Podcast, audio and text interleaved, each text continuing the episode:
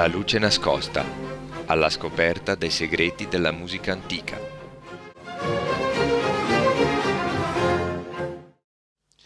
Un caloroso bentornati alla luce nascosta, il vostro appuntamento domenicale con la musica barocca. Sono già 19 le puntate andate in onda e se ve le foste perse potete ritrovarle sul sito di Radio Gwendolyn nella sezione podcast cliccando la luce nascosta. Se fino al Rinascimento in tutta Europa non c'era una grande differenza stilistica sia nelle composizioni che nella prassi esecutiva, nel panorama musicale settecentesco si svilupparono importanti differenze tra stili nazionali tanto da arrivare a trasformarsi in lingue reciprocamente incomprensibili. Sul finire del Seicento il campo della musica strumentale è dominato dalla polemica contrapposizione tra stile francese e stile italiano, i cui caposcuola furono rispettivamente Jean-Baptiste Lully e Arcangelo Corelli. In questa disputa si aggiunse in seguito anche lo stile tedesco, la determinazione e la contrapposizione di questi stili non interessava solo i principi organizzativi del discorso musicale, ma era anche un fatto di costume che coinvolgeva il prestigio delle scuole che in quel periodo iniziarono ad essere un elemento del costume sociale che condizionò in buona percentuale la produzione artistica del momento. In questa puntata ci dedicheremo allo stile italiano e percorreremo lo stivale alla scoperta di quattro tra le più importanti scuole dell'epoca, con i musicisti che le hanno rappresentate maggiormente. Iniziamo da Venezia ascoltando il concerto a 5 in Mi minore di Benedetto Marcello.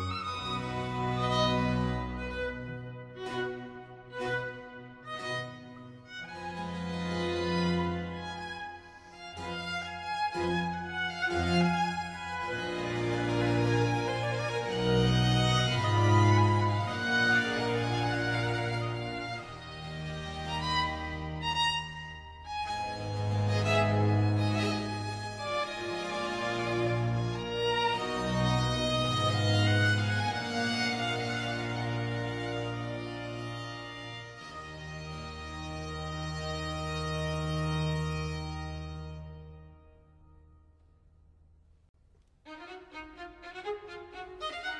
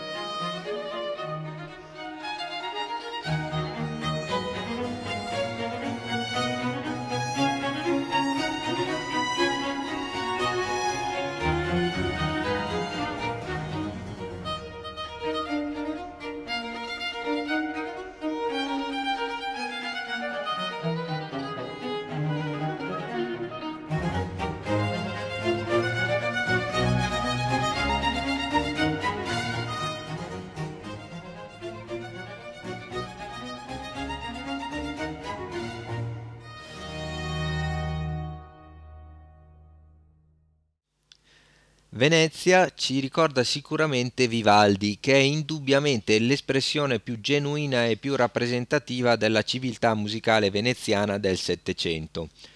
Egli svolse la propria attività principalmente all'ospedale della Pietà, un ospizio femminile analogo a vari conservatori napoletani e palermitani, in cui trovavano asilo orfani illegittimi e malati che venivano avviati all'apprendimento delle arti musicali.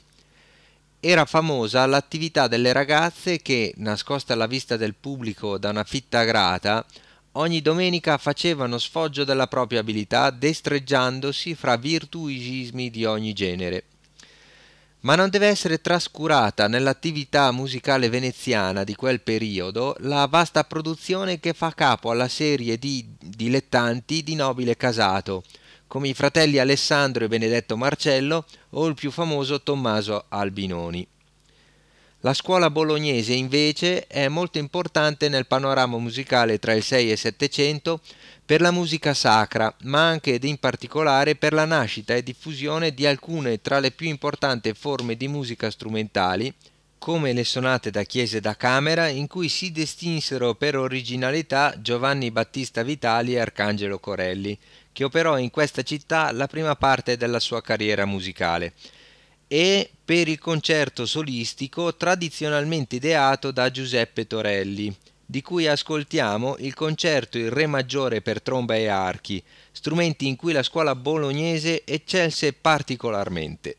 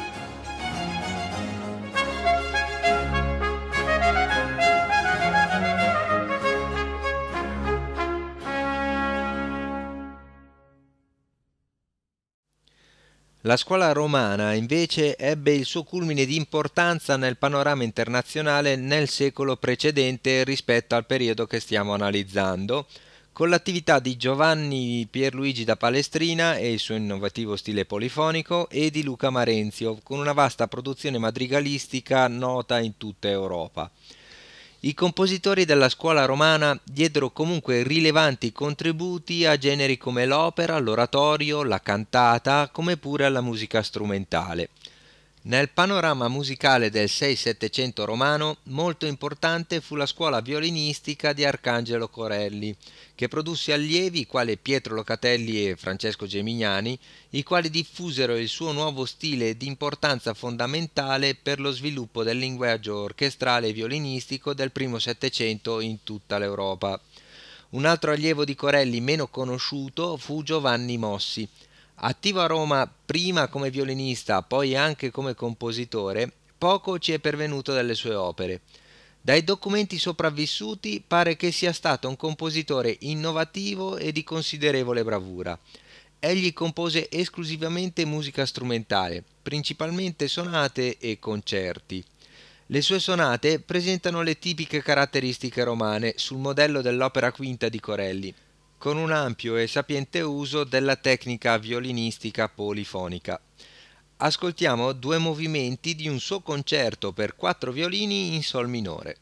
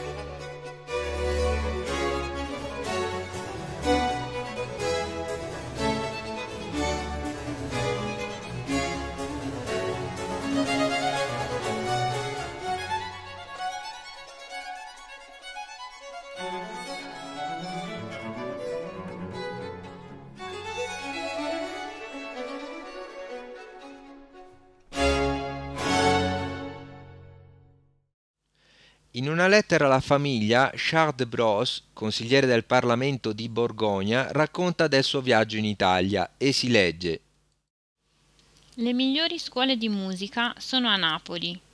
Di là sono usciti Scarlatti, Porpora, Porta, Leo, Vinci, Pergolesi e parecchi altri celebri compositori.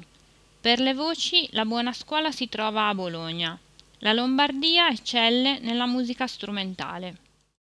Molto importante a Napoli, grazie ad Alessandro Scarlatti e Bernardo Basquini prima e a Domenico Scarlatti, figlio di Alessandro poi, è la produzione della musica cembalo-organistica. Dedicheremo spazio alla figura di Domenico Scarlatti in seguito per l'unicità e l'irripetibilità della sua opera, mentre ora ascoltiamo un concerto per flauto e due violini, opera del padre Alessandro.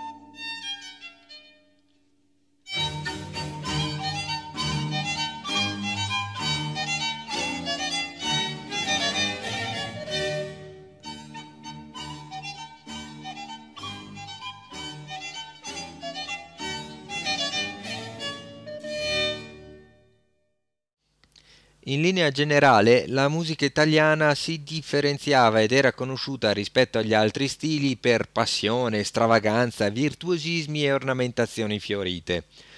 Nel già citato Trattato di Quanz, l'autore tedesco fa una pittoresca descrizione dei musicisti italiani che non può che farci sorridere e che però ci fa capire quanto sia stata grande un tempo la differenza tra stili e quanto un orecchio abituato ad un determinato stile trovasse incomprensibile la differenza di gusto rispetto agli stili stranieri. I violinisti italiani cercano la bellezza dove non la possono trovare, vale a dire all'estremità del registro acuto o alla fine della tastiera, si arrampicano sempre più in alto come i sonnambuli sui tetti, privando lo strumento della sua gravità e della piacevolezza che le corde più grosse sono capaci di donare. Quando simili violinisti alla nuova moda italiana vengono impiegati come rimpianisti in un'orchestra, fanno più danno che altro. Quando si avverte qualche inconsueto disordine o ineguaglianza nell'esecuzione, di solito questi sono causati da qualche italiano che esegue la sua parte senza usare né gli occhi né le orecchie. Malgrado ciò, è stupefacente vedere quanti strumentisti italiani di questo genere spesso ricevano l'approvazione e la protezione di conoscitori del discernimento così vasto e dal gusto raffinato, dai quali non ci si sarebbe certo aspettato un apprezzamento per questo bizzarro modo di suonare.